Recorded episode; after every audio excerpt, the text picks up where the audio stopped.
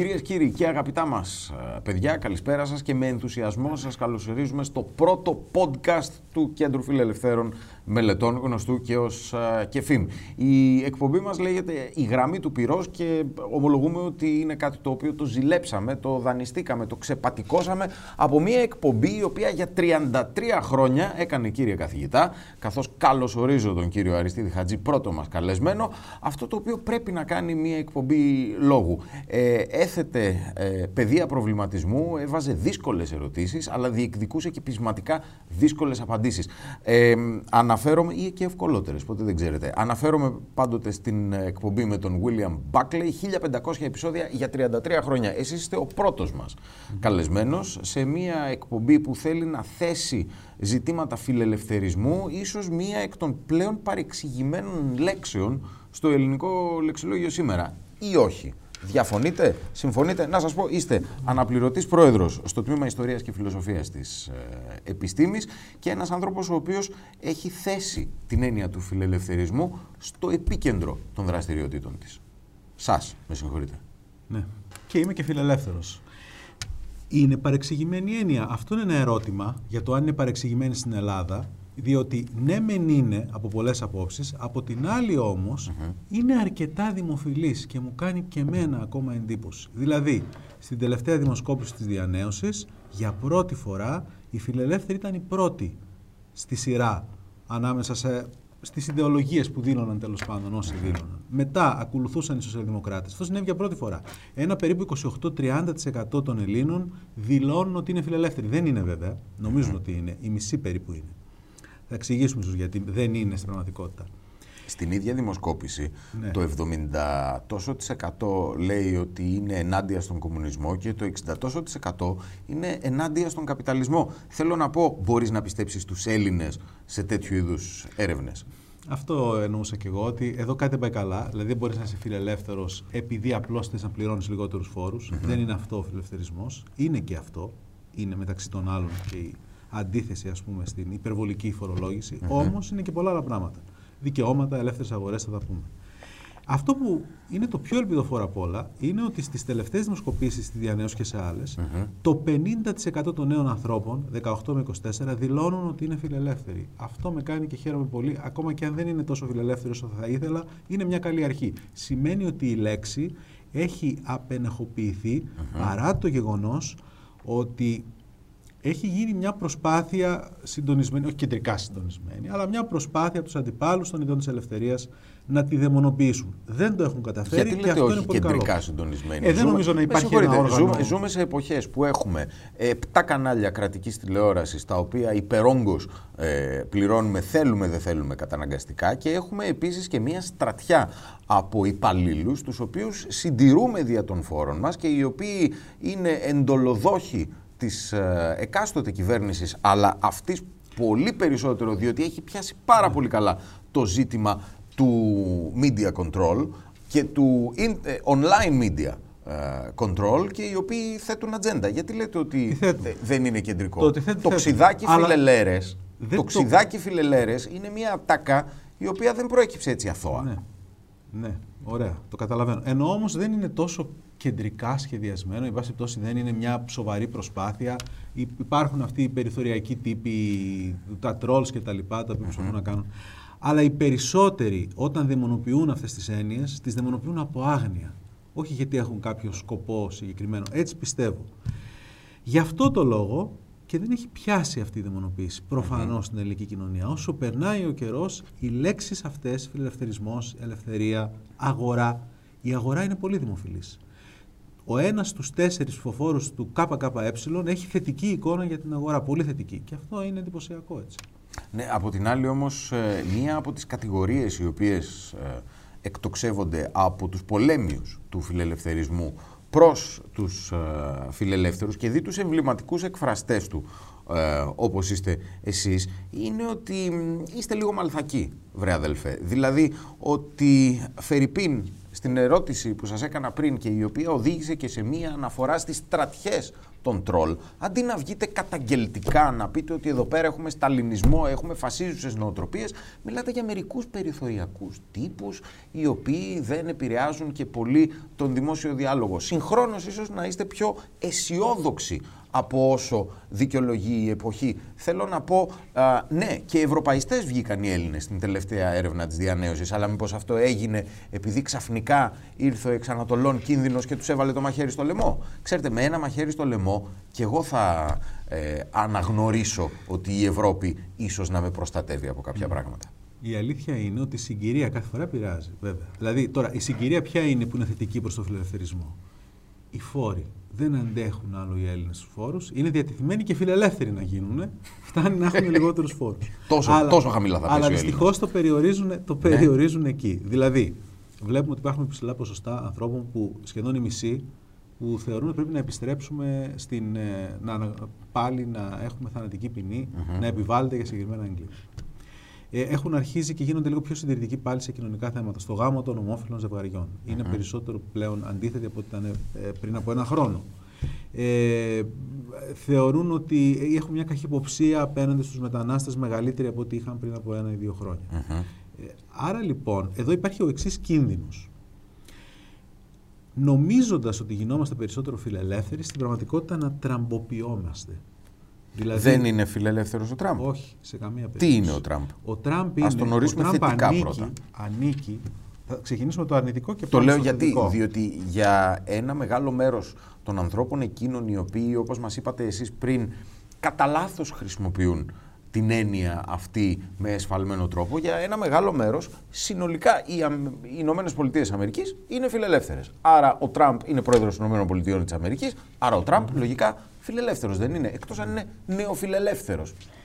Πώς είναι ένας φιλελεύθερος ένας άνθρωπος ο οποίος ε, προσπαθεί να περιορίσει το ελεύθερο εμπόριο; Οι φιλελεύθεροι, θυμίζω το γνωρίζετε, τα έχουν ταυτιστεί με κάποια πράγματα, με κάποιες έννοιες. Η ανοχή, ας πούμε, τώρα στα, στα θέματα των δικαιωμάτων, αλλά οικονομικά με το ελεύθερο εμπόριο. Αυτό ήταν ο αγώνας των φιλελευθέρων σε όλο το 19ο αιώνα. Έρχεται λοιπόν ο Τραμπ τώρα και προσπαθεί να περιορίσει το ελεύθερο εμπόριο, ακολουθεί μια προστατευτική πολιτική κτλ.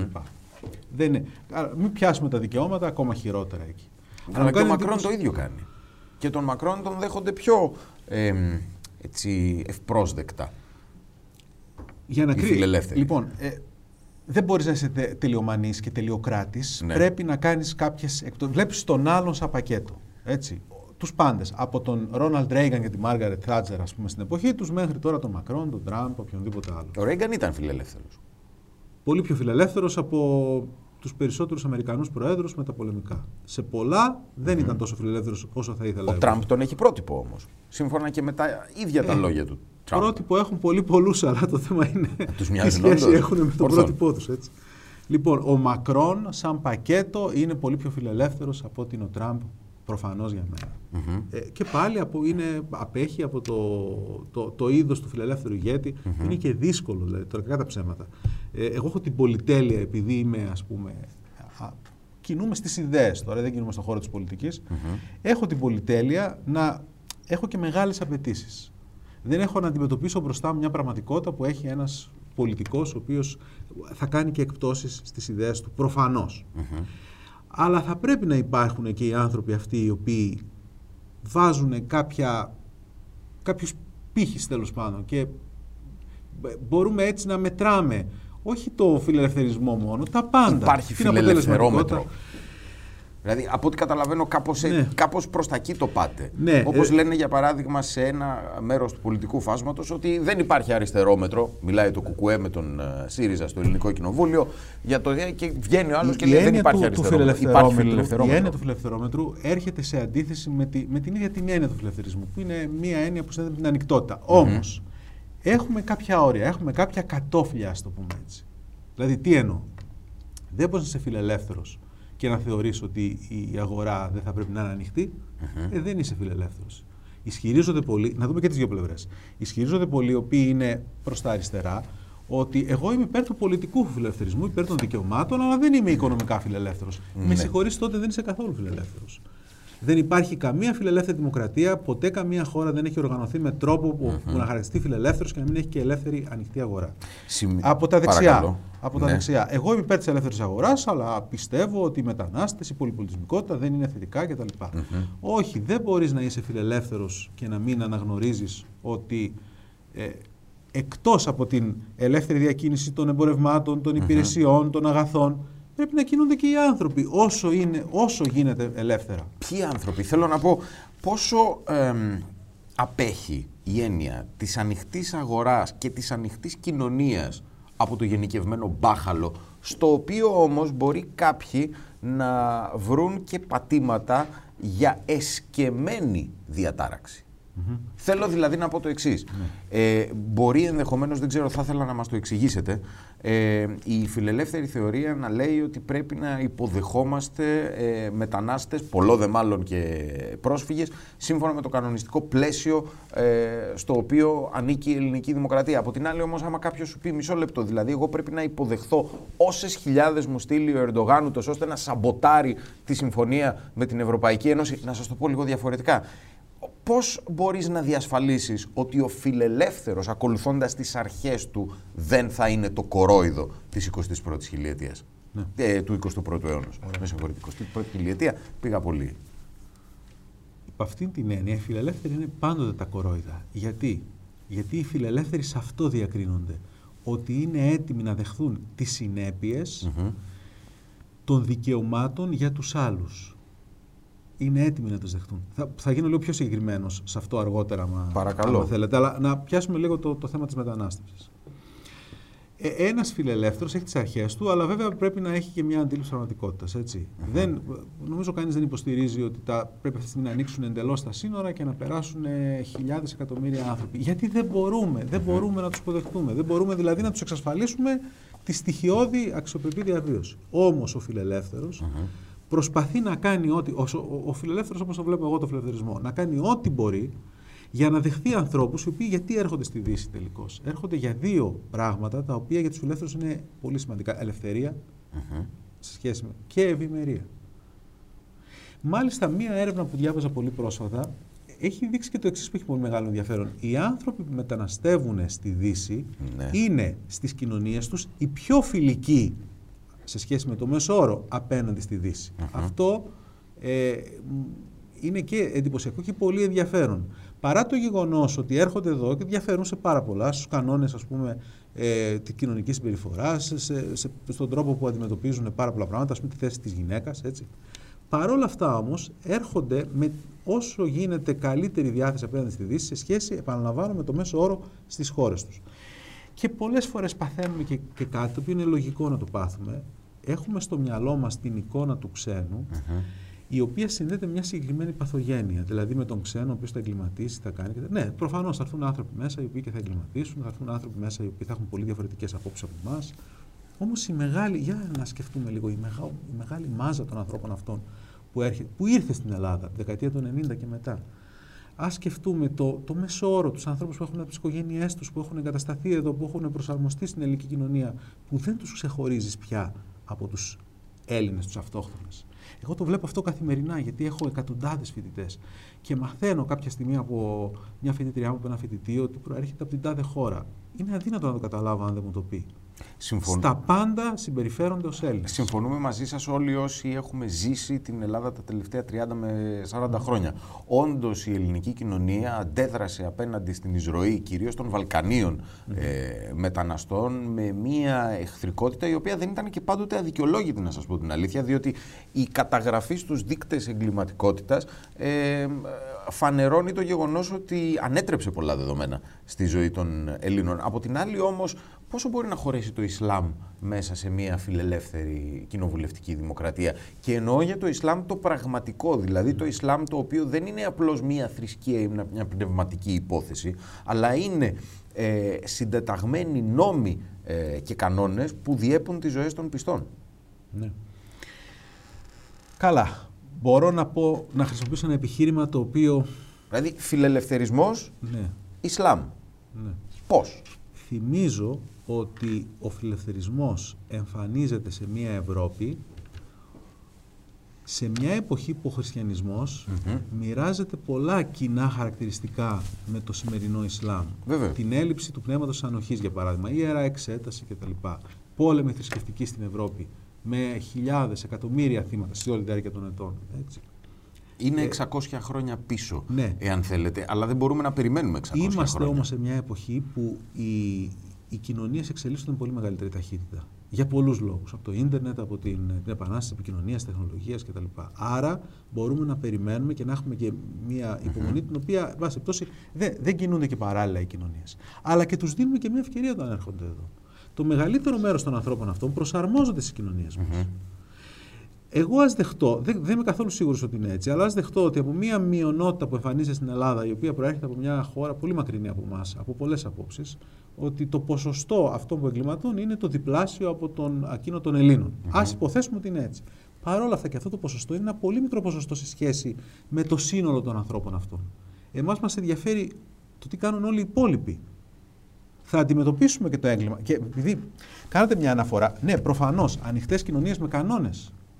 Αυτή είναι, είναι, αυτή. Πού μπαίνουν οι συγκεκριμένοι κανόνες; Φερρυπίν, μου είπατε πριν ότι η θανατική ποινή δεν είναι φιλελεύθερη επιλογή. Η πρώτη μου ερώτηση είναι γιατί δεν είναι φιλελεύθερη επιλογή; Θε, θεωρώ δεν είναι φιλελεύθερη επιλογή γιατί είναι μία. Πέραν των πολλών άλλων προβλημάτων που έχει θανατική ποινή, mm-hmm. για παράδειγμα σε περίπτωση δικαστικού λάθους. Και γνωρίζουμε ότι είναι πάρα πολλές αυτές τις περιπτώσεις. Πέραν αυτού, είναι μία ποινή. Θα χρησιμοποιήσω μία έκφραση από το Αμερικάνικο Σύνταγμα το οποίο λέει ότι δεν θα πρέπει οι ποινές να είναι ιδιαίτερω σκληρές και ασυνήθεις. Α τα αφήσουμε το, το ασύνηθε. Μάλιστα, πολλοί ισχυρίζονται στην Αμερική ότι για αυτόν τον λόγο πρέπει να καταργηθεί η θανατική ποινή και εκεί, mm-hmm. γιατί σε ορισμένες πολιτείες εφαρμόζεται, όπως ξέρετε. Είναι μια πολύ σκληρή ποινή για τον 21ο αιώνα. Δεν επιτρέπεται στις χώρες της Δύσης αυτή η ποινή να επιβάλλεται και δεν επιβάλλεται. Γιατί όμως; Πρώτον, είναι πάρα πολύ σκληρή. Δεύτερον, είναι μετάκλητη. Mm-hmm. Τρίτον, δεν δίνει καμία ευκαιρία η ποινή γιατί επιβάλλεται; Επιβάλλεται για να ανταποδώσει, για να εκδικηθεί το κράτος, η κοινωνία αυτών που εγκλημάτισε; Όχι πια. Ε, επιβάλλεται για δύο λόγους. Και οι δύο αυτοί λόγοι είναι φιλελεύθεροι, δηλαδή είναι συμβατοί με ένα φιλελεύθερο κράτος. Ο πρώτος είναι η αποτροπή. Ε, να χρησιμοποιήσω μια έτσι πιο απλή έκφραση για να το καταλάβουν οι πάντες. Σαν παράδειγμα παραδειγματικά τιμωρούμε κάποιον. Ναι, για να βλέπω πίσω από τα σίδερα, αποτρέψουμε και δεν περνάς καλά, δεν θα Χωρίς κάνω όμως να μετατρέψουμε το, το, τον, ακόμα και τον εγκληματία σε μέσο. Και το δεύτερο είναι για το σοφρονισμό. Ο σοφρονισμός είναι κάτι πολύ σημαντικό. Δεν θα πρέπει να εγκαταλείψουμε τους ανθρώπους. Ακόμα και, και τους σκληρούς εγκληματίες. Πολύ χριστιανικό αυτό το οποίο μου λέτε και σκέφτομαι το εξής. Ε, η σχέση μεταξύ φιλελευθερισμού και θρησκείας, ειδικά στην ε, Ελλάδα, εκλαμβάνεται ως μια θέση αντιθέσεων. Ε, και με δεδομένο ότι και ο ρόλος μου στην ε, εκπομπή αυτή, στο podcast του ΚΕΦΙΜ, είναι να είμαι επιθετικός και προκλητικός. Τι αντιφιλελεύθερο ή τι μη φιλελεύθερο υπάρχει στο πατρίς θρησκεία, οικογένεια; Υπάρχει κάτι μη φιλελεύθερο στην πατρίδα, υπάρχει κάτι μη φιλελεύθερο στη θρησκεία, υπάρχει κάτι μη φιλελεύθερο στην οικογένεια. Ωραία.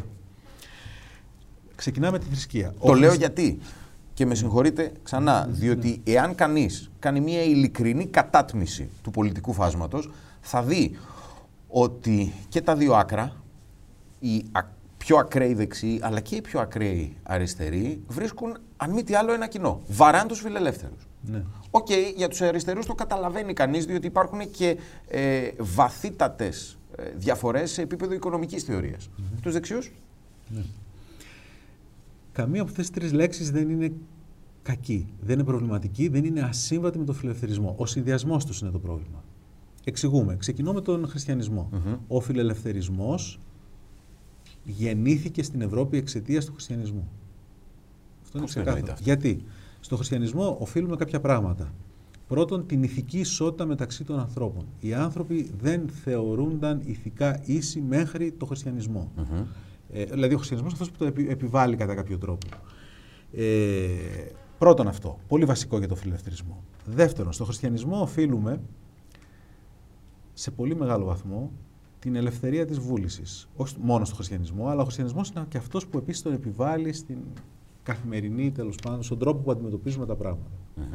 Τρίτον, που έχει επίσης πολύ μεγάλη, τη θεωρία των φυσικών δικαιωμάτων. Η θεωρία των φυσικών δικαιωμάτων αναπτύσσεται κυρίως μέσα στους κόλπους τη Καθολικής Εκκλησίας.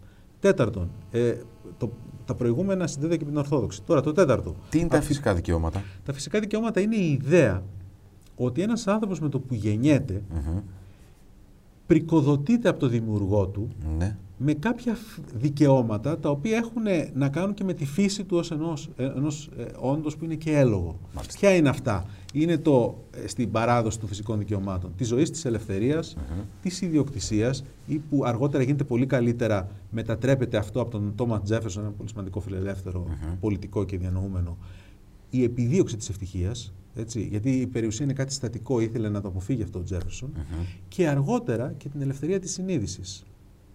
Έτσι. Η ελευθερία, η ανοχή. Όλες αυτές οι αρχές μπορούν να θεμελιωθούν ή μπορούν να βρούμε τις ρίζες τους στη χριστιανική διδασκαλία. Σας Όμως, διέκοψα στο τρίτο, εκκρεμεί το τέταρτο. Αν δεν Ε. κάνω λάθος. να, να τα ξαναπώ Πάμε. ίσως, γιατί είναι ζωή, ελευθερία, Ναι. η ιδιοκτησία ή η επιδίωξη της Ναι. ευτυχίας και η ελευθερία της συνείδησης. Εκεί πηγαίναμε. Αυτό ήταν Ναι. το τέταρτο που εκκρεμούσε. Σας ακούω. Ελευθερία της συνείδησης. Λοιπόν, όλα αυτά προέρχονται και είναι της ατομικότητας ακόμα από τον, προέρχονται από τον, περισσότερο από τον πρωτοστατικό χριστιανισμό. Δηλαδή, όταν ο Λούθυρος λέει ότι θα πρέπει να μεταφραστεί το Ευαγγέλιο, γιατί ο άνθρωπος πρέπει να έχει απευθείας επαφή με τον, με τον θεό. Και αυτή η επαφή δεν πρέπει να διαμεσολαβείται από την Εκκλησία, από ένα οργανωμένο έτσι, γραφειοκρατικό σύστημα. Το λέω εγώ αυτό το χρησιμοποιώ με αυτόν τον τρόπο. Όταν ο Θεός σε αντιμετωπίζει σαν άτομο, ε, αναδύεται η έννοια του ατόμου. Η έννοια του ατόμου αναδύθηκε και αυτή σε πολύ μεγάλο βαθμό εξαιτίας του χριστιανισμού. Όμως, η ίδια η Εκκλησία είναι αυτή που θα αντιμετωπίσει, που θα δημιουργήσει τα περισσότερα εμπόδια, που θα είναι ο βασικός αντίπαλος του φιλελευθερισμού, όταν ο φιλελευθερισμός όλα αυτά τα αξιοποιήσει για να απελευθερώσει το άτομο. Γιατί η Εκκλησία ως γραφειο... η Εκκλησία μιλώ τώρα, δεν μιλώ για τη θρησκεία, η Εκκλησία, η Καθολική κυρίως, αλλά και όλες οι Εκκλησίες, και οι Ορθόδοξοι και οι Πρωτοστατικές, ε, από ένα σημείο και πέρα ενοχλούνται, δεν θέλουν, θεωρούν ότι ε, δεν τους συμφέρει, εν πάση περιπτώσει, είναι προβληματικό, δογματικά, δεν θέλουν την, το είδος της απελευθέρωσης του ατόμου που επιδιώκει ο χριστιανισμός. Πού θα μπορούσε, Φερρυπίν, η Καθολική Εκκλησία ή η Προτεσταντική Εκκλησία να έρθει σε ρήξη στις σημερινές κοινωνίες ε, με τις επιλογές του φιλελευθερισμού; Άμβλωση, στη, στο, στην περίπτωση του, της Καθολικής Εκκλησίας. Μμμ. Θεωρεί ότι είναι έγκλημα. Το γάμο των ομόφυλων ζευγαριών. Μμμ. Θεωρούν ότι αυτά τα πράγματα είναι, είναι ανήθικα. Πρέπει να απαγορεύονται. Μμμ. Παρένθετη μητρότητα. Το, η Ελληνική Εκκλησία το χαρακτήρισε ένα είδος πορνείας. Την ε, αναδοχή ε, τέκνων από ομόφυλους γονείς. Ε, προφανώς. Φαντάζομαι ότι όλες οι εκκλησίες. Πάντα υπάρχουν κάποια δόγματα χριστιανικά έτσι, περιθωριακά τα οποία είναι πολύ προοδευτικά. Εκεί, αν θα μπορούσαν να υπάρξουν όμως ορισμένα επιχειρήματα που δεν έχουν να κάνουν με την ε, θρησκεία, αλλά ενδεχομένως ε, άπτονται άλλων πεδίων. Ε, ο φιλελευθερισμός τα δέχεται. Να πιάσουν πατρίδα και οικογένεια. Να πιάσουμε και πατρίδα και οικογένεια, Πατρίδα. αλλά νομίζω ότι δεν έχουμε τελειώσει τη θρησκεία. Γι' αυτό το... Α, νόμιζα, ναι, ωραία. Στη, σε, σε τι, δηλαδή ο, ο, ο, ο- δεν είναι καθόλου προβληματικό να είσαι πιστός Δηλαδή, και φιλελεύθερος. ε, Όχι, θέλω να πω το εξής: Ότι η Φερρυπίν στην ε, ε, ανάληψη της υιοθεσίας ενός παιδιού από δύο ομόφυλους γονείς. Ε, υπάρχουν πολλοί άνθρωποι οι οποίοι μπορεί να διαφωνούν χωρίς να είναι ορθόδοξοι ή χωρίς Ναι, να είναι βέβαια. πιστοί. Βέβαια. Αυτό αυτομάτως τους καθιστά μη φιλελεύθερους.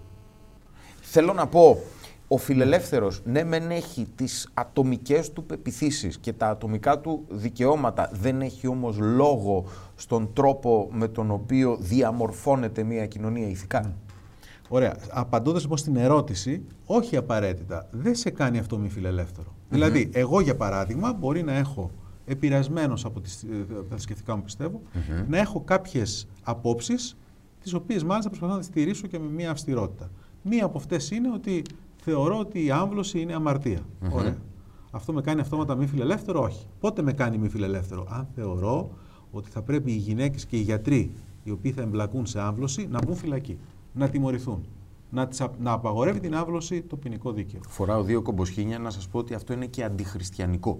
Δηλαδή το να πεις ότι εγώ θα αναλάβω την τιμωρία του άλλου Ε, ο οποίος διαφωνεί. Γι' αυτό εγώ θεωρώ ότι είναι απόλυτα συμβατή, η, α- ακόμα και, ο- και ένας ε, αρκετά συντηρητικά ας πούμε ορθόδοξα πιστεύω, εφόσον δεν είσαι έτοιμος να αμέσως να θεωρήσεις ότι Αυτά τα πιστεύω τα οποία έχεις εσύ, πρέπει η κοινωνία, η συγκεκριμένη στην οποία ζεις, να τα επιβάλλει και σε όλους τους υπόλοιπους. Ναι, ξεχνάμε ε, συχνότατα το μην κρίνεις ή να μην κρυθείς. Έτσι. Και, Ο Αναμάρτητος και, γι- πρώτος στο λίγο. και γινόμαστε πολλές φορές ως χριστιανοί ε, μια ταλιμπανική έκδοση της ε, Ορθοδοξίας η οποία κοστίζει και στη χώρα. Πάμε όμως στην πατρίδα Στην παρακαλώ πατρίδα. πολύ. Μια και Ο είπαμε χώρα. φιλελευθερισμός εμφανίζεται μαζί με τον εθνικισμό. Έτσι. Είναι κακό πράγμα ο εθνικισμός. Ο εθνικισμός τώρα πια ναι, δηλαδή εθνικισμός.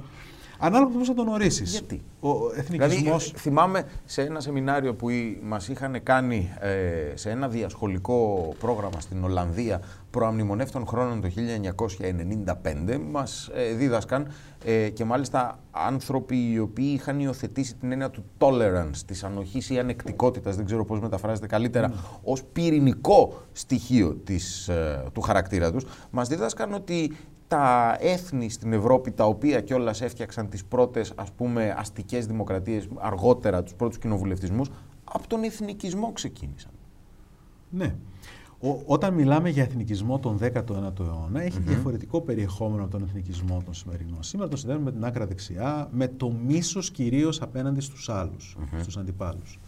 Όταν το περιεχόμενο αυτού του όρου έχει να κάνει με τη μυσαλλοδοξία, ναι, είναι αρνητικό. Γι' αυτό εγώ μου αρέσει να χρησιμοποιώ έναν όρο ο οποίος είναι πολύ πιο ουδέτερος και πολύ πιο θετι... έχει πολύ πιο μεγαλύτερο, πιο θετικό νόημα. Ο πατριωτισμός.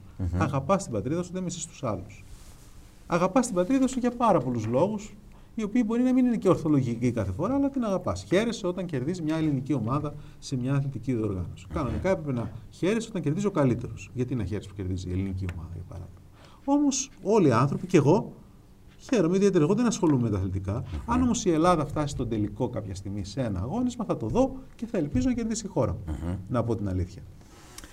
Ε, και δεν είναι καθόλου κακό αυτό. Νομίζω ότι η μοντέρνα, καταρχάς υπάρχει και μία καθαρόαιμα φιλελεύθερη βερσιόν πατριωτισμού. Είναι ο πατριωτισμός του συντάγματος.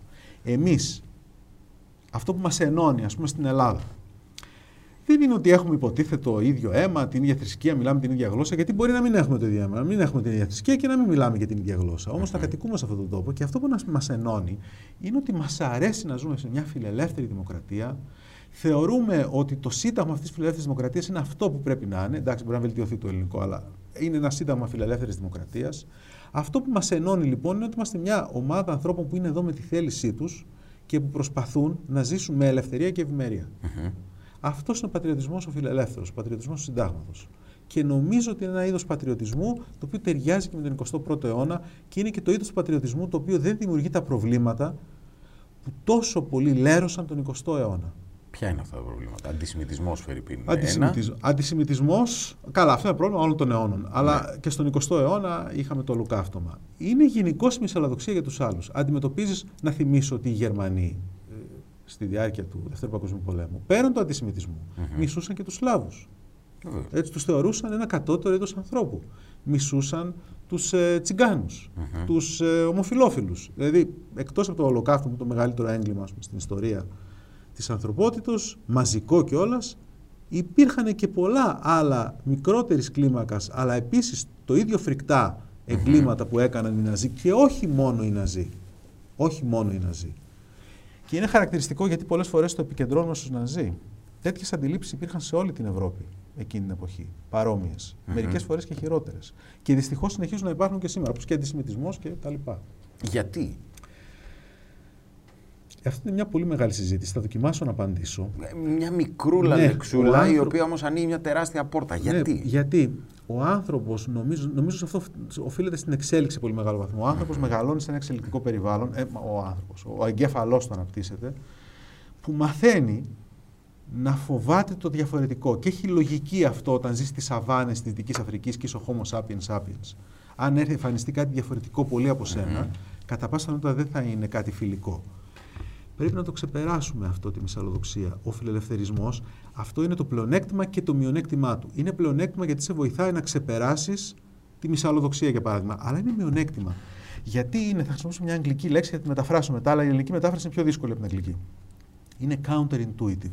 Είναι αντιδιαισθητικός. Μμμ. Είναι, συνδέεται με τον ορθολογισμό. Δεν είναι εύκολο να βλέπεις ορθολογικά τα πράγματα κάθε φορά. Έτσι το μερικές Αντιβαίνει στο ενστικτόδες. Στο ενστικτόδες, το οποίο ενστικτόδες πλέον σε πολλές περιπτώσεις δεν μας χρειάζεται πια αν δούμε κάποιον διαφορετικό από εμάς που έχει διαφορετικό χρώμα η επιδερμίδα του, δεν θα είναι εχθρός μας. Πριν πάμε στην οικογένεια όμως, δεν είναι πιο εύκολο να μισείς κάποιον ή τουλάχιστον να θέλεις να τον απομονώσεις σε περιόδους που σου λείπουν πράγματα. Δηλαδή, οι μεγάλες εξάρσεις ε, της μεσαλλοδοξίας και η, η κτηνώδης εκδήλωση του αντισημιτισμού με έναν βιομηχανικό τρόπο ο οποίος δεν έχει ε, προηγούμενο στην ε, παγκόσμια ιστορία και ελπίζουμε ότι δεν πρόκειται να έχει επόμενο, ήρθαν σε εποχές κατά τις οποίες η Γερμανία ήταν καθημαγμένη, στους πολίτες έλειπαν βασικά ε, αγαθά και χωρίς να θέλω να κάνω απλά ε, ιστορικές αναφορές για τη φιωριτούρα του πράγματος, ε, ενδεχομένως να ξαναμπαίνουμε σε μια τέτοια εποχή, διότι η έλλειψη φιλελεύθερων αντιλήψεων και λύσεων στην παγκόσμια οικονομία αρχίζει πλέον και ξαναζορίζει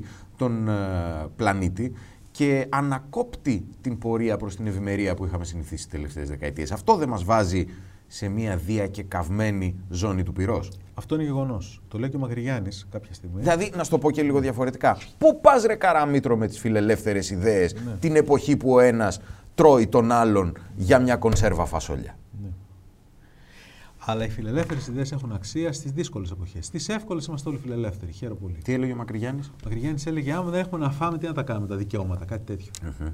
Επειδή ε, είχαν την Επανάσταση, είχαν τα προβλήματα, είχαν και τους φιλελεύθερους, τους δυτικότροπους διανοούμενους που φτιάχναν συντάγματα. Uh-huh. Έτσι, και προστάτευαν δικαιώματα. Και, και προχωρημένα συντάγματα. Και προχωρημένα. Πολύ τα συντάγματά μας.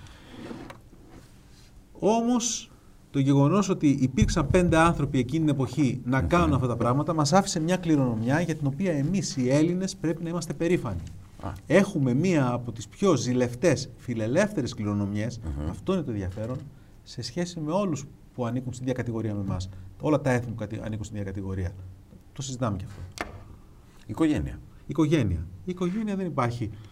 Ε, Τίποτα πιο, πιο, πιο, πιο γλυκό πράγμα στο Πραγματικά κόσμο. είναι γλυκό. Πραγματικά είναι γλυκό. Εγώ, ε, ε, για μένα είναι το σημαντικότερο πράγμα. Αλλά ο συνδυασμός των τριών είναι προβληματικός. Πατρί, θρησκεία, οικογένεια. Είναι αυτός ο συνδυασμός που έχει και ιστορικές καταβολές στην Ελλάδα και υποδηλώσεις. Mm-hmm. Είναι η, η εθνικοφροσύνη μεταπολεμική είναι η, ο διαχωρισμός των Ελλήνων σε εθνικόφρονες και σε μοιάσματα, είναι η Χούντα και αυτή, αυτό που άφησε πίσω της η Χούντα που λέρωσε αυτές τις έννοιες, η Χούντα της λέρωσε και προσπαθούμε, προσπαθούμε να τις ξεπλύνουμε για να τους δώσουμε το πραγματικό τους όνομα.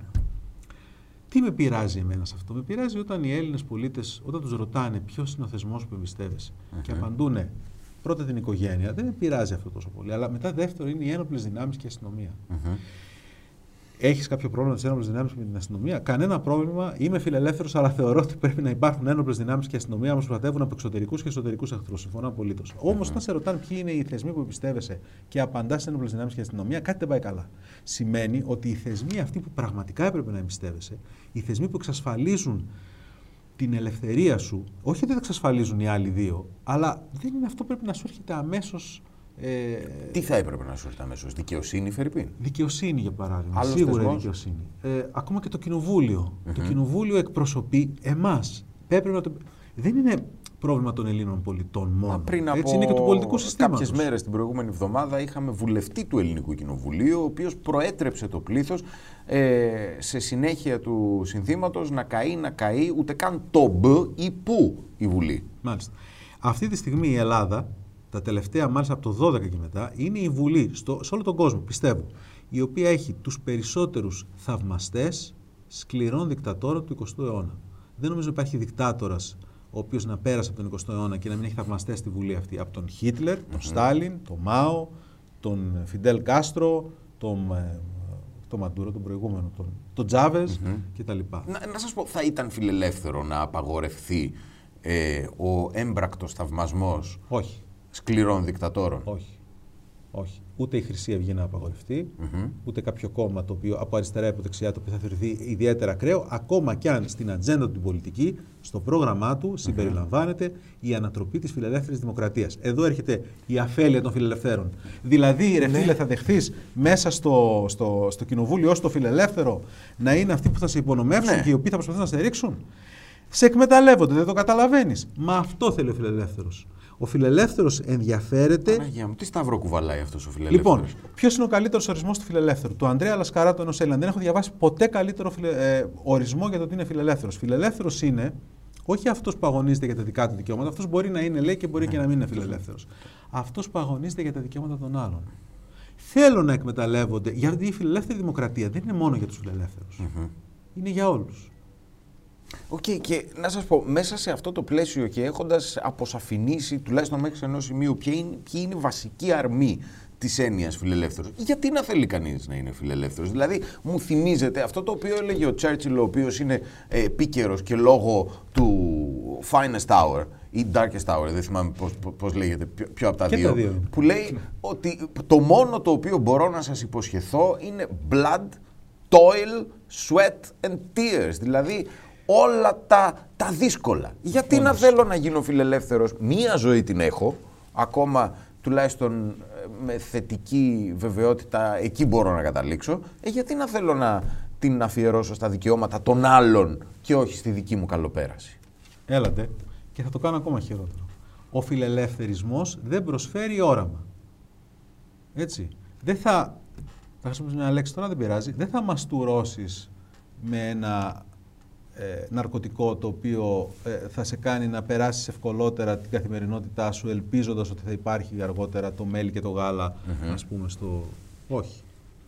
Δεύτερον. Γιατί μου ζητάς να περάσω έρημο χωρίς να μου λες ότι έρχεται γη Χανάν. Για ποιο λόγο; Γιατί όλα τα οράματα, Ναι. τα δικά μου, μπορεί να είναι η παράδειση δική μου, εφιάλτες και κόλαση για σένα. Το μέλλον για το φιλελευθερισμό είναι αυτή η κοινωνία που θα διαμορφώσουμε όλοι μας με τις ελεύθερες επιλογές μας, γι' αυτό και δεν ξέρουμε ποια θα είναι. Είναι ανοιχτό ζήτημα αυτό. Το πώς θα διαμορφωθεί. Φτάνει να είμαστε ελεύθεροι. Και ό,τι διαμορφωθεί από τις ελεύθερες επιλογές μας θα είναι σίγουρα καλό. Το δεύτερο, που και αυτό είναι πολύ δύσκολο. Η ελευθερία έχει κόστος. Και οι φιλελεύθεροι δεν το κρύβουν αυτό. Έχει κόστος. Δεν σου λένε ότι η ελευθερία έχει αυτά τα πλεονεκτήματα κτλ.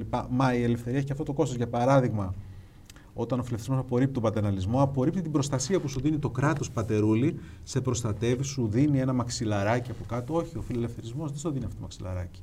Η ελευθερία του λόγου, για παράδειγμα, έχει κόστος. Θα πονέσουν πολλοί άνθρωποι εξαιτίας της ελευθερίας του λόγου. Συμφωνούμε. Η ερώτηση είναι για ποιο λόγο. Δηλαδή, εάν έχω την δυνατότητα να επιδιώξω ένα καθεστώς στο οποίο το εκάστοτε μέγαρο Μαξίμου προσδιορίζει τι πρέπει να λένε όλοι οι δημοσιογράφοι, θα μου δίνει και 5 χιλιάρικα ε, το μήνα, εγώ θα επαναλαμβάνω αυτά τα οποία λέει ο κύριος ή η κυρία κυβερνητικός, η κυβερνητική εκπρόσωπος και θα είμαι μια χαρά. Γιατί να Ωραία. επιλέξω να απολυθώ, να βρεθώ χωρίς δουλειά, ούτως ώστε να ε, προασπίσω την ελευθερία του λόγου; Για Τι δύ- μου δίνει αυτό; Για δύο λόγους. Ο πρώτος λόγος είναι ότι η ελευθερία έχει μια αξία από μόνη της και αυτοί οι οποίοι είναι φιλελεύθεροι, αυτή την αξία προφανώς την εκτιμούν σχεδόν περισσότερο μεταφυσικό αυτό που από λέτε. οποιαδήποτε άλλη. Είναι σχεδόν μεταφυσικό. Δηλαδή είναι σχεδόν Είναι. σαν να ομιλώ με γέροντας το όρος. Ναι, είναι. Που μου Γι' λέει αυτό εγώ- η αλήθεια του λόγου του Θεού έχει μία αξία από μόνη της. Σε Ωραία. γεμίζει εσωτερικά Αυτό μέσα σου. το σου καταλαβαίνω. δίνει φως. Το καταλαβαίνω και συμφωνώ. Γι' αυτό εγώ ανήκω στη δεύτερη εκδοχή ας πούμε, Γέροντα του φιλελευθερισμού- Αριστίδιε. του φιλελευθερισμού. Εγώ ξέρω ότι έχεις γράψει τα επιχειρήματα ελευθερίας μεταξύ των πολλών πολλών βιβλίων σου, το οποίο θέλω ειλικρινώς δεν το προτείνω όχι απλά για να κάνουμε διαφήμιση. Δεν την χρειάζεστε ούτως ή άλλως αγαπητέ αυτή τη διαφήμιση, αλλά διότι είναι ένα θαυμάσιο εγχειρίδιο. Είναι από τα λίγα βιβλία τα οποία μας μιλούν πρακτικά για, την, ε, για τις φιλελεύθερες ιδέες. Αλλά ε, γέροντα Αριστίδιε, π- π- πολύ Ναι. ο, ο δεύτερος μεταφυσικά μου τα λόγος, λέτε. για μένα αυτός ο λόγος είναι ο πιο, και ο πιο πιστικός. Οι κοινωνίες που επιλέγουν την ελευθερία, όχι με φυσικούς λόγους, καθαρά πρακτικούς. Είναι οι κοινωνίες που ευημερούν, που οι άνθρωποι σε αυτές ζουν καλύτερα όπως οι ίδιοι εκτιμούν την ευημερία τους. Α, τώρα κάπου το πάμε. Έτσι. Δεν υπάρχει καμία κοινωνία στην Ναι. οποία οι άνθρωποι να είναι ευτυχισμένοι και στην κοινωνία αυτή οι Πες άνθρωποι το να μην μου είναι ευθύς ελεύθεροι. εξ αρχής, βρε Αλλά εγώ άνθρωπε. ανήκω, ήθελα να ξεκινήσω από την άλλη, την ας πούμε, την Ξεκι... πιο καντιανή. τέλος Ξεκινήσατε πάντων. από το ηθικό του categorical imperative, από το Ναι. να πάτε στο, Εγώ δεν ανήκω όμως σε στο αυτή τη σχολή. πρακτικό. Εγώ ανήκω στους, ας το πούμε, ωφελημιστές φιλελεύθερους, οι οποίοι θεωρούν ότι το βασικό πλεονέκτημα της ελευθερίας είναι αυτό. ωφελημιστές Απ' την άλλη όμως, επιστρέφω και στο άλλο. Επιστρέφω και στο άλλο. Αξίζει η ζωή σου αν δεν είσαι ελεύθερος. Να, να, να, να πω ένα μικρό παραμυθάκι. Α υποθέσουμε ένα νοητικό πείραμα. Σαν Δηλαδή. τη Γιασμίν στον Αλαντίν μου το Ωραία. θέτετε. το Α όλο πράγμα. υποθέσουμε ότι υπάρχει ένα μηχάνημα. Ναι. Που θα στο μηχάνημα θα σε καλωδιώσουν μέσα, Ναι. θα σου βάλουν το. και θα κοιμηθείς όλο το υπόλοιπο της ζωής σου. Σε αυτό το, σαν ένα είδος Matrix. Σε αυτό το Matrix μέσα Ναι. θα ζεις υπερευτυχισμένος. Ζωή και κότα. Τα πάντα. Θα, αυτό που θα, που θα γίνει εκεί στη ζωή σου αυτή θα είναι ακριβώς αυτό που θέλεις. Θα ικανοποιεί τις δικές σου προτιμήσεις. Αρκεί αυτό; Κάποιοι θα έλεγαν ναι. Πολύ λίγοι. Οι περισσότεροι θα αποφασίσουν ότι θέλουν την ελευθερία μαζί με το κόστος της. Ή κάτι άλλο που είναι πιο πρακτικό. Ε, και μάλιστα ταιριάζει και με το δικό σου το επιχείρημα. Σου προτείνουν δύο μισθούς. Ο ένας είναι 1500, τα παίρνεις στο χέρι, και ο άλλος είναι 3000, αλλά τι μισθός ήταν αυτός; Δεν τον παίρνεις σε χρήμα, αλλά σε είδος. Δηλαδή, θ- μια επιτροπή από τους καλύτερους διατολόγους θα επιλέγει το θα τρως. Μια επιλογή από διανοούμενους θα επιλέγει που θα πηγαίνεις. Θα είναι τόσο καλές οι επιτροπές, ώστε δεν θα έχεις καμία αντίρρηση. Θα λες Και πράγματι, πεντακοσάρικο αυτή να είναι η μου δίνεις θα καλύτερη. πήγαινα στη δεύτερη. Και πιστεύω, στην πρώτη. Πιστεύω ότι οι περισσότεροι άνθρωποι, τουλάχιστον σε αυτήν εδώ τη χώρα, θα σου λέγε δώσ' μου ένα πεντακοσάρικο και άσε με στην ησυχία μου να κάνω ό,τι Δεν γουστάρω. θα τρως τηγανιτές Παρά- πατάτες, δεν θα καπνίζεις. Δεν θα μου πεις εσύ τι θα δεν τρώω. θα βλέπεις ποδόσφαιρο, θα, αλλά θα βλέπεις όπερα, θα Ναι. βλέπεις E3 στην τηλεόραση, θα, Ναι. βλέπεις, ε, θα διαβάζεις... ε, τι να διαβάζεις τώρα, αυτό είναι λίγο... Θα διαβάσεις, θα Θα διαβάσεις. Θα διαβάσεις. διαβάσεις. Γκαμπριέλ Γκαρσία Μαρκές. Ορίστε. Εντάξει, Αυτό. ας ας συμφωνήσουμε με αυτό. Δεν διαβάζεις εσπρέσο πάντως. Ναι. Εντάξει. Οι περισσότεροι θα διαλέξουν τα 1500 με πολύ μεγάλους περιορισμούς στην ελευθερία τους, γιατί τα 1500 είναι ένας περιορισμός πολύ μεγαλύτερος από τα 3000 και επίσης και τους κινδύνους που έχουν αυτά τα 1500. Γιατί ε, τα 1500 θα σου, θα, σε, θα σου δίνουν δυνατότητα να παίρνεις προϊόντα τα οποία το γνωρίζεις και εσύ ότι είναι βλαβερά. Ε, η δυνατότητα των φιλελευθέρων να μπολιάσουν ε, παρατάξεις με φιλελεύθερα αντανακλαστικά, φιλελεύθερες ιδέες, αν θέλετε, προσλαμβάνουσες. Τα αντανακλαστικά έρχονται τρίτα, δεν μπορείς να μπολιάσεις κάποιον με αντανακλαστικά, ενδεχομένως να τα αναπτύξει μόνος του. Ε, σας κάνουν ένα περίεργο πασπαρτού και επιστρέφω στην κομματική αποτύπωση του πολιτικού ε, φάσματος. Εμ, υπάρχουν ορισμένα από τα ζητήματα τα οποία απασχολούν έναν φιλελεύθερο και εν προκειμένου εσάς, τα οποία φαίνεται ότι ρέπουν πολύ προς τα αριστερά. Φερρυπίν οι αγώνες σας, διότι αγώνες έχετε κάνει για το ζήτημα της Ιριάννας ή εσχάτως του, του Δημάκη. Του Δημάκη. Ε, συγχρόνως όμως υπάρχουν και ορισμένες φιλελεύθερες απόψεις οι οποίες άπτονται τις λειτουργίες της ελεύθερης αγοράς οι οποίες θα μπορούσαν να είναι πάρα πολύ χρήσιμες στα χέρια ενός κεντροδεξιού κόμματος. Σας αφορά αυτός ο διάλογος. Δηλαδή, ο φιλελεύθερος ε, σήμερα πολιτικά θεωρείται ότι πρέπει να είναι κάποιος ο οποίος είναι έξω από το παιχνίδι στη βιβλιοθήκη του, στον πύργο του και παρακολουθεί ε, τι γίνεται ενδεχομένως συνομιλώντας με τον απέναντι πύργο μέσω σημάτων ε, δεν ξέρω κι εγώ καπνού ή άλλων ή ότι είναι κάποιος που λέει παιδιά βγείτε από τους πύργους και πάμε κάτω να τους μπολιάσουμε προς τη μία ή την άλλη κατεύθυνση διότι δεν πάει καθόλου καλά το πράγμα. Και τα δύο πρέπει να γίνουν. Δηλαδή πρέπει να υπάρχουν κάποιοι άνθρωποι οι οποίοι να έχουν την πολυτέλεια να κάνουν ένα βήμα πίσω και να θυμίζουν στους υπόλοιπους τις αρχες και υπάρχουν, πρέπει να υπάρχουν και αυτοί οι οποίοι θα βγουν στην πολιτική, στο κουρμπέτι, στην πραγματικότητα Ναι. και οι οποίοι θα πρέπει να κάνουν προφανώς παραχωρήσεις. Δεν γίνεται αλλιώς, συμβιβασμούς, δεν γίνεται αλλιώς εκπτώσεις, να το πω και έτσι, αλλά με τέτοιο τρόπο ώστε να μην αλλοιώνεται στο τέλος η ουσία. Έτσι δεν είναι, αλλιώς θα γίνεις Ορμπάν. Εάν έπρεπε Ορμπάν 48% και 17% του Γιόμπικ. Δηλαδή ε, έχουμε ένα σύνολο 65% σκληρή δεξιά προς άκρα δεξιά στην Ουγγαρία. Από Και το, κάποιον που ξεκίνησε ως φιλελεύθερος. το ερω... Ξεκίνησε ως φιλελεύθερος Είχε, είχε Ορμπάν. ξεκινήσει ως φιλελεύθερος. Τι λέτε τώρα; Βέβαια, ναι. Δεν είχα την πάρει μικρή ιδέα; Είχε ξεκινήσει ως περί αυτού. φιλελεύθερος. Οκ, Γι' αυτό είναι πώς ένα- δεν θα το πάθουμε εμείς αυτό; Δηλαδή, στην Ελλάδα αυτή τη στιγμή έχεις μία ακυρωμένη ηθικά, αλλά και στην πράξη ε, αποτυχήσασα ελληνική κυβέρνηση, η οποία μαζί με όλη την υπόλοιπη ζημιά ζημιώνει και την ίδια την ιδεολογική της φύση, διότι δυσφημίζει την έννοια της αριστεράς. Ευτυχώς για ορισμένους από την άλλη πλευρά. Πολλοί το λένε κιόλας ότι το μόνο καλό το οποίο έχει κάνει ο Τσίπρας είναι ότι έχει πλέον κυλήσει την έννοια της αριστεράς στη λάσπη. Από την άλλη όμως ε, πλευρά δεν φαίνεται ότι υπάρχει μια, ένα μετριοπαθές κέντρο έτοιμο να αναλάβει με τρόπο ο οποίος να είναι πιστικός. Φοβάστε ότι μπορεί να πάθουμε κάτι σαν Ορμπάν σε αυτήν εδώ τη χώρα. Και αν ναι, ναι πώς μπορούμε να μην το πάθουμε; Ναι. Ο μεγάλος αντίπαλος του φιλελευθερισμού από τα, ουσιαστικά από τις αρχές του 20ου αιώνα, γιατί οι φιλελεύθερες δημοκρατίες εκεί παθαίνουν, υφίσταται την πρώτη τους ΣΥΤΑ, ναι. μεγάλη, και ξαναζωντανεύει η φιλελεύθερη δημοκρατία το 1989 ουσιαστικά, είναι ο λαϊκισμός. Ο λαϊκισμός είναι η νέμεση του φιλελευθερισμού. Είναι ο αντίπαλος ο μεγάλος. Υπάρχουν δύο ειδών λαϊκισμοί, ο αριστερός και ο δεξιός. Τον αριστερό δεν τον φοβάμαι. Γιατί; γιατί; Γιατί είναι επιπόλαιος και γιατί είναι μετρήσιμος. Αυτά που υπόσχονται οι αριστεροί ναι. δεν πραγματοποιούνται, είναι οικονομικός ε, λαϊκισμός συνήθως, αποτυχάνουν πάντοτε στην οικονομία, τελειώνει το χαρτί υγείας και ο κόσμος καταλαβαίνει πολύ καλά τι πήγε στραβά. Ο δεξιός λαϊκισμός όμως είναι μεταφυσικός. Βασίζεται σε έννοιες όπως το αίμα, το, η, ο αντισημιτισμός, η απέχθεια για τους άλλους, το μίσος. Αυτά πολύ δύσκολα ξεριζώνονται. Γι' αυτό πάντοτε ο, λαϊκ, ο αριστερός λαϊκισμός, πώς, το, πώς είναι η έκφραση, φέρνει νερό στο μήλο, έτσι λέμε; Ε... Κάπως έτσι. Πείτε βούτυρο στο Δουλεύει ψωμί. βούτυρο ναι, ναι, στο ναι. ψωμί του δεξιού λαϊκισμού. Πώς θα αποφύγουμε και, λοιπόν και ο ΣΥΡΙΖΑ σήμερα αυτό κάνει τελικώς. Ωραία. Πώς θα αποφύγουμε. Κοιτάξτε. Ε, το, τώρα, πολλοί το λένε αυτό. Ότι ουσιαστικά η διάδοχη ναι. κατάσταση του ΣΥΡΙΖΑ δεν θα είναι κανένας Κυριάκος ε, Μητσοτάκης ή κανένας Κώστας Μπακογιάννης, άμα θέλουμε να σκεφτόμαστε και σε πέντε και σε παραπάνω χρόνια, ή κανένας από όλους οι οποίοι προέρχονται από το κέντρο και προαλήφονται. Προ... Ε, ελπίζω ναι. να μην συμβεί κάτι τέτοιο. Ελπίζω να μην συμβεί. Εμείς έχουμε κάποια αντανακλαστικά λόγω και της ε, δικτατορίας. Δηλαδή, ένα από τα θετικά που έμειναν από πίσω είναι αυτό το αντανακλαστικό, το αντιαυταρχικό, ας πούμε, το οποίο υπάρχει υπό μια έννοια. Πώς, μια άλλη δεν υπάρχει. αντιαυταρχικό, αντανακλαστικό σε μια Ελλάδα που με 60 τόσο θεωρεί ότι ο Πούτιν είναι, ότι ο, Πούτιν είναι ο κορυφαίος ηγέτης στον πλανήτη. Ναι, αλλά δεν ξέρω αν είναι και διατεθειμένη να δεχθεί αυτή την πολιτική, την πολύ αυστηρή κτλ. Δεν... Αν του κόψεις λίγο ακόμα τη σύνταξη.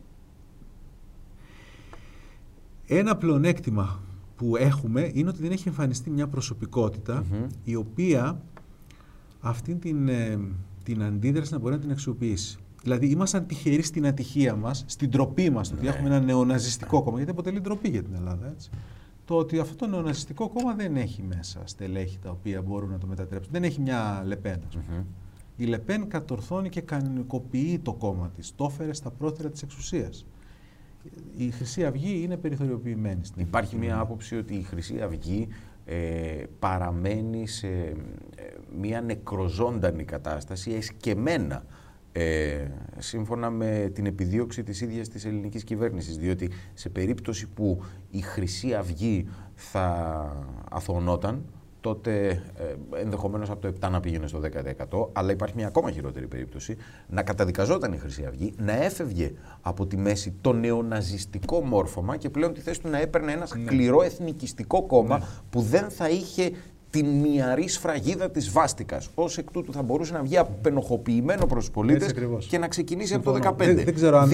Εσείς θα δικαιολογούσατε μια τέτοια επιλογή, Φερρυπίνο από το ΣΥΡΙΖΑ. Δηλαδή στα φιλελεύθερα κοιτάπια ο σκοπός αγιάζει τα μέσα. Δηλαδή, Όχι. κάνω την πίσνα με τους δικαστές μου για να τους κρατάω ομήρους. Επειδή αυτό ωφελεί την κοινωνική δημοκρατία. Και είμαι να υπερασπιστώ και τα μέλη, τα στελέχη της Χρυσής Αυγής, το έχω κάνει και στο παρελθόν, σε ναι. περίπτωση που τα δικαιώματά τους, έχει γίνει αυτό, mm-hmm. παραβιάζονται. Πότε παραβιάστηκαν τα δικαιώματα της Χρυσής Αυγής; Ο τρόπος όλος που χειρίστηκε και η δικαιοσύνη και το πολιτικό σύστημα το, το, το ζήτημα της Χρυσής Αυγής έχει πολλές παραβιάσεις δικαιωμάτων. Για παράδειγμα, εμφανίζονται το γεγονός οι άνθρωποι είχαν κάνει το, τα σπίτια τους μουσεία ναζισμού. Ε, αυτό δεν είναι έγκλημα. Και δεν πρέπει να είναι. δεν μπορείς να το εμφανίζεις αυτό ως επιβαρυντικό στοιχείο. Δηλαδή, πώς να το κάνουμε; Έγιναν συγκεκριμένες πράξεις. Γι' αυτό πρέπει να τιμωρηθούν οι υπεύθυνοι. Mm-hmm. Δολοφονία του Φίσα. Να, δολοφονη... να τιμωρηθούν οι υπεύθυνοι. Όμως δεν μπορείς να. Δεν είναι συλλογική ευθύνη όλα τα μέλη της Χρυσής Αυγής είναι mm-hmm. δολοφόνοι εξαιτία αυτού του γεγονότος. Μιλάμε τώρα για ένα κόμμα το οποίο έχει μια ιδεολογία που είναι εντελώς αντίθετη από τη δική μου. Όμως είμαι σε επιφυλακή και για την προστασία των δικαιωμάτων και αυτών των ανθρώπων. Και σε καμιά περίπτωση δεν πρέπει να, ένα κόμμα να απαγορευτεί. Αισθάνεστε μερικές φορές ότι οι ίδιοι οι θειασότες ε, του φιλελευθερισμού είναι λίγο πιο μηγιάγγιχτη από όσο θα σήκωνε το πολιτικό κλίμα και όχι μόνο το πολιτικό κλίμα αυτής της εποχής, αλλά και η μέρημνα για αποτελεσματικότητα και εξυπνάδα και αν θέλετε και μια καπατσιτά αυτήν την, ε, την εποχή. Δηλαδή, δεν θα γίνει ποτέ ο φιλελευθερισμός ένα ε, πλειοψηφικό ρεύμα ως πουρο ρεύμα, mm. ως καθαρό. Δηλαδή να βγουν οι καθαροί φιλελεύθεροι και να πούνε σκουπίζουμε ένα 40-50%. Όμως ο φιλελευθερισμός ε, προσαρμοσμένος στην κεντροαριστερά ή στην κεντροδεξιά ή στο και εγώ δεν ξέρω και εγώ τι ε, κέντρο κάτι στην Ελλάδα μπορεί να λειτουργήσει. Πλην όμως βλέπω το εξής ότι υπάρχουν πολλοί φιλελεύθεροι, και αυτό το βλέπω πάρα πολύ έντονα στα μέσα κοινωνικής δικτύωσης, που ρε αδερφέ, δεν σηκώνουν μίγα στο σπαθί τους. Είναι οι λεγόμενοι φιλελεύθ και οι λεγόμενοι φιλεράιτ, οι οποίοι μεταξύ τους τρώγονται περισσότερο από όσο τρώγονται οι χρυσαυγίτες με τους κουκουέδες. Ναι. Πώς θα πάει δηλαδή κάπου ο φιλελευθερισμός με ανθρώπους οι οποίοι δεν βλέπουν πέρα από τη μύτη τους; Ναι, αυτό, αυτό είναι γεγονός. Ε, όλοι πέφτουν σε αυτό το σφάλμα. Δηλαδή και εγώ υποθέτω ότι. Κατά πρώτον, χαίρομαι που συμφωνείτε και σας ευχαριστώ γι' ναι, αυτό. Ναι, δεν ναι, ήξερα. ναι, ναι, όχι, υπάρχει αυτή η σύγκρουση, υπάρχει προφανώς. Και όχι μόνο αυτή. Στα μικρά τα μαγαζιά τα τρώει, λέει, οι, οι φιλελεύθεροι είναι λίγοι και μάλλον μεταξύ τους. Αλλά το ίδιο συνέβαινε παραδοσιακά και στην αριστερά. Έτσι. Mm-hmm. Οι αριστεροί μεταξύ τους, σε διάφορες εκδοχές, σφάζονταν. Ε, όταν μιλούμε για πολιτική, μιλούμε για κάτι άλλο. Εκεί προφανώς το ξαναλέω, θα γίνουν συμβιβασμοί. Οι συμβιβασμοί αυτοί όμως δεν πρέπει να αλλοιώσουν την ουσία. Έτσι. Πρέπει δηλαδή ένας φιλελεύθερος για να μπορέσει να στηρίξει ένα κόμμα, είτε ναι. προφανώς θα είναι κεντροδεξιά ή κεντροαριστερά το κόμμα αυτό. Έτσι. Θα πρέπει να είναι ένα κόμμα το οποίο να μην τον κάνει να κλείνει τη μύτη του όταν το ψηφίζει. Πώς θα το κάνουμε. Ε, υπάρχει βέβαια και το άλλο. Το... Πόσο ευαίσθητη μύτη έχεις όμως. Ναι, πρέπει να είσαι όταν, θα, όταν αποφασίσεις να κατέβεις στην πολιτική ή αποφασίσει να εμπλακείς στην πολιτική ή εν πάση με οποιονδήποτε τρόπο να ασχοληθείς, θα πρέπει να ξέρεις ότι δεν μπορείς να είσαι μηγιάνγκυχτο. Προφανώς. Συμφωνώ σε αυτό.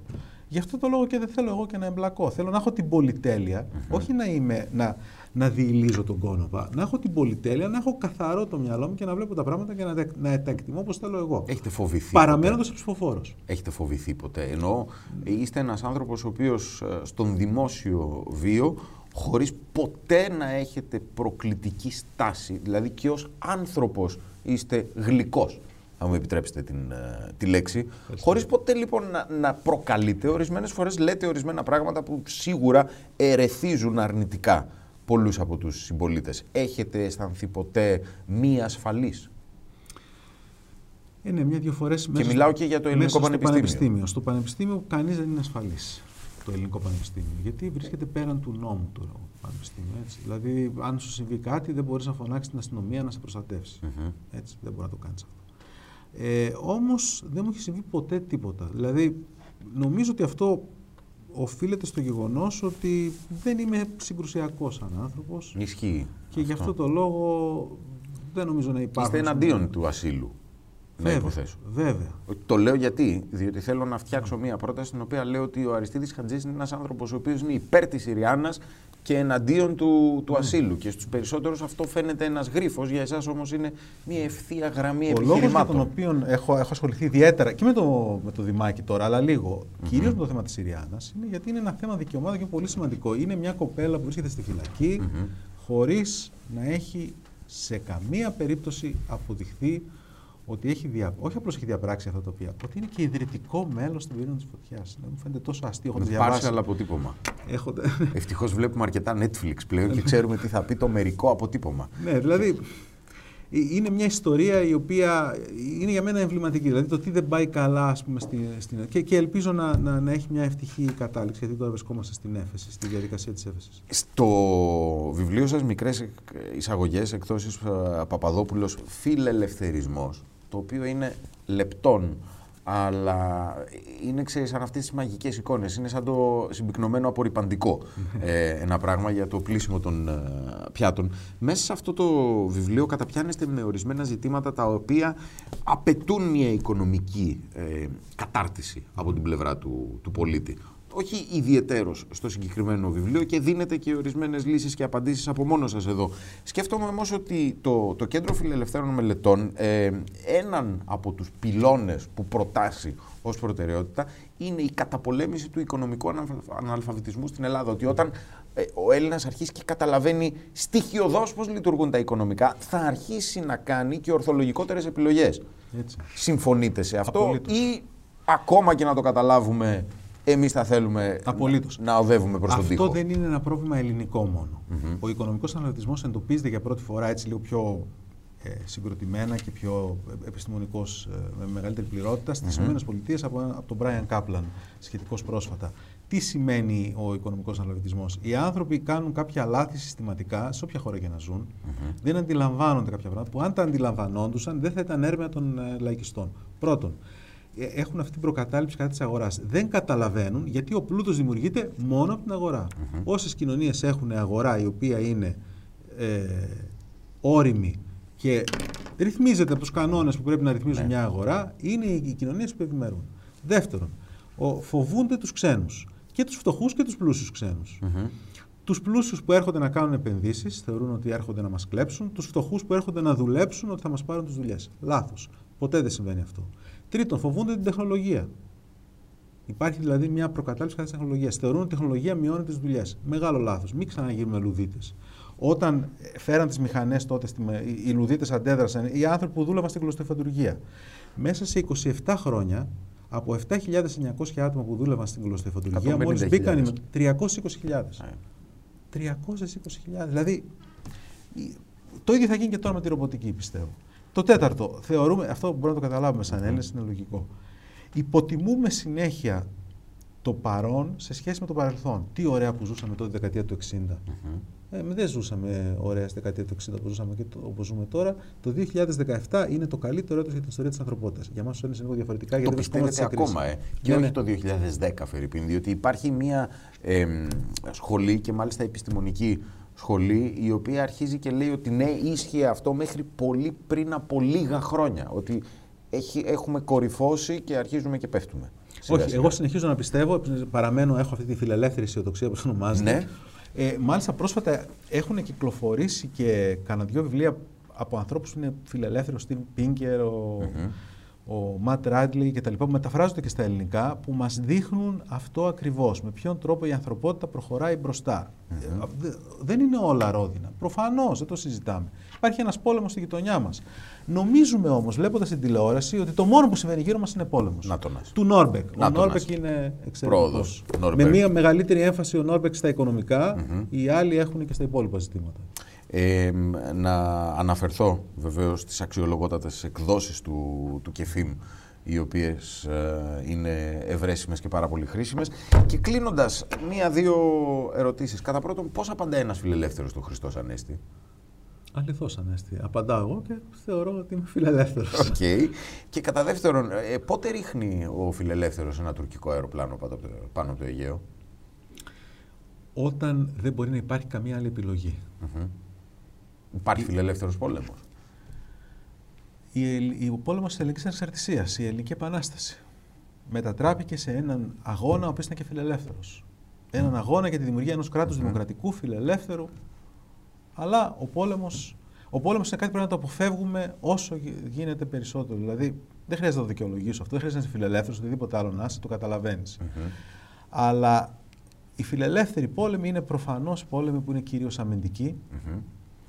Ε, υπάρχει ένα μεγάλο ζήτημα αν οι ανθρωπιστικές επεμβάσεις μπορεί να είναι φιλελεύθερες. Νομίζω ότι το κόστος είναι πολύ μεγαλύτερο από το όφελος τελικώς. Αυτή ήταν η τελευταία μου ερώτηση. Τι κάνει ο φιλελεύθερος με τον Άσαντ; Πολύ μεγάλο ερώτημα. Με προβλημάτιζε πάντοτε και με συνεχίζει να με προβληματίζει. Μέχρι τώρα η εμπειρία δείχνει ότι όλες οι επεμβάσεις τελικώς το ισοζύγιο είναι αρνητικό. Αν πάρουμε την εμπειρία λοιπόν, ας δούμε το Αφγανιστάν και το Ιράκ. Που δεν έγιναν και με φιλελεύθερες προθέσεις. Τώρα κακά τα ψέματα. Άλλες υποθέσει μου ότι είχαν γίνει.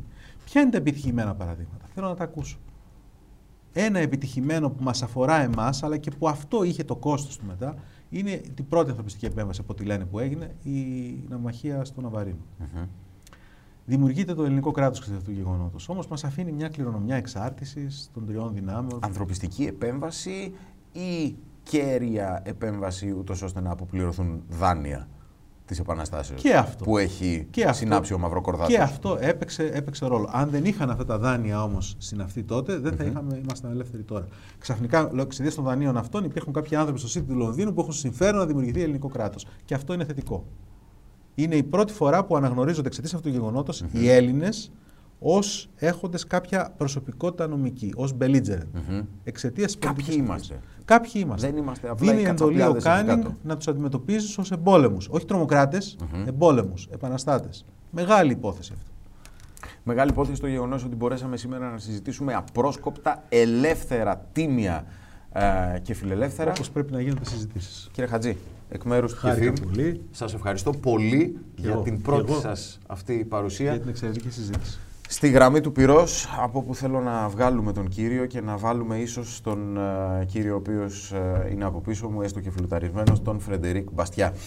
Αγαπητοί και αγαπητές, ευχαριστούμε πάρα πολύ που είσαστε μαζί μας. Εμείς θα τα λέμε καλώς εχόντων των ε, πραγμάτων κάθε δύο εβδομάδες, πάντοτε με έναν καλεσμένο για τον οποίο πιστεύουμε ότι αξίζει πραγματικά το χρόνο και την προσοχή σας. Υγιένετε.